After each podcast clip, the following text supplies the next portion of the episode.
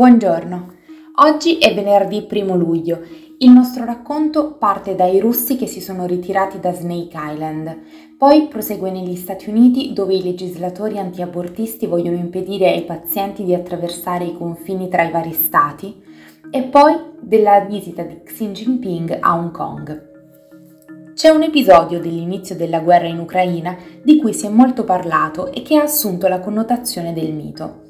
Era il 25 febbraio, i russi avevano cominciato l'invasione il giorno precedente e quando una nave russa si è avvicinata a una piccola isola a una trentina di chilometri dalla costa ucraina di Odessa nel Mar Nero, ordinando a una squadra di guardie di frontiera presenti di arrendersi o affrontare un attacco, una di loro ha urlato Nave da guerra russa, vaffanculo.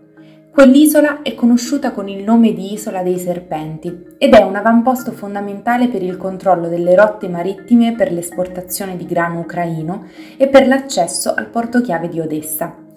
Mercoledì il Ministero della Difesa russo ha annunciato che le sue forze si sono ritirate da quell'isola, spiegando la mossa come uno sforzo per creare un corridoio umanitario per l'esportazione del grano dall'Ucraina.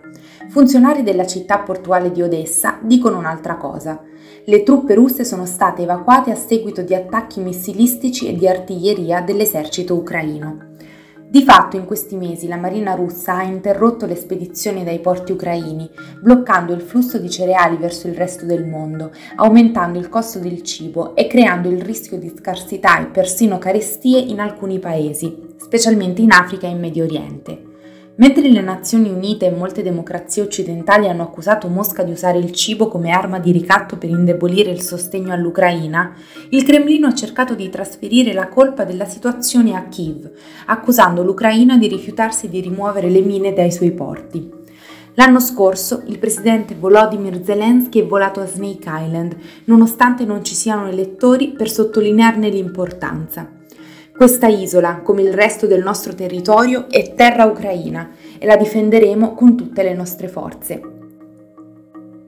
Da quando negli Stati Uniti è stata ribaltata la sentenza Roe vs. Wade, cancellando il diritto all'aborto a livello federale, facendo sì che l'unica legislazione in merito a poter essere applicata è quella di ciascuno Stato, una delle soluzioni per una donna incinta che vuole comunque non portare a termine la gravidanza è recarsi in uno Stato in cui questo diritto è tutelato. Da quel momento diversi gruppi nazionali antiabortisti e i loro alleati negli stati, soprattutto a guida repubblicana, stanno portando avanti piani per impedire alle persone di attraversare i confini. Alcuni di questi stanno valutando di imporre un divieto quasi totale all'aborto, che si riferisce in genere a una legge che li limita tranne nei casi in cui la vita della madre è in pericolo. Così i legislatori stanno prendendo in considerazione due tipi principali di, di divieti, uno è un divieto sul modello del Texas, che delega i privati cittadini a intentare una causa contro chiunque esegue un aborto o aiuta e favorisce una procedura.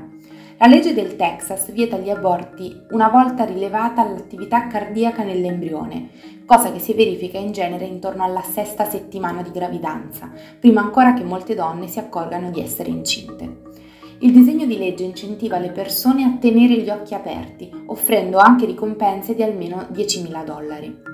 Un secondo divieto riguarda un orizzonte temporale più ampio, 15 settimane, come nel caso della Florida. Lì il governatore Ron DeSantis ha firmato un divieto che entrerà in vigore oggi sulla maggior parte degli aborti successivi alle 15 settimane di gravidanza. La legge contiene eccezioni solo nel caso in cui un aborto è necessario per salvare la vita della madre o prevenire lesioni gravi o se il feto presenta un'anomalia fatale. Nel suo primo viaggio fuori dalla Cina continentale dall'inizio della pandemia, Xi Jinping è arrivato a Hong Kong giovedì per celebrare il 25 anniversario del ritorno della ex colonia al dominio cinese dalla Gran Bretagna, il 1 luglio del 1997.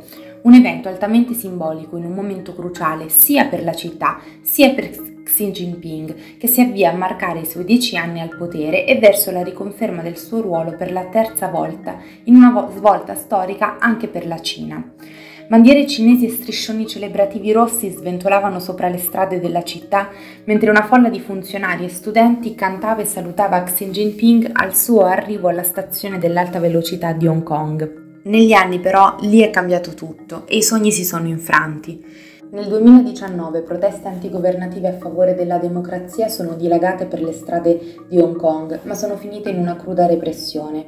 Pechino aveva promesso alla città 50 anni del modello Un paese due sistemi, consentendole di mantenere i propri sistemi legali, politici ed economici, mentre la Cina si occupava degli affari esteri e della difesa ma due anni fa Pechino ha imposto una legge sulla sicurezza nazionale per bloccare le attività terroristiche a Hong Kong, vietare gli atti di sedizione, sovversione e secessione, le interferenze straniere negli affari locali, per reprimere qualsiasi atto che possa essere considerato come una minaccia alla sicurezza nazionale.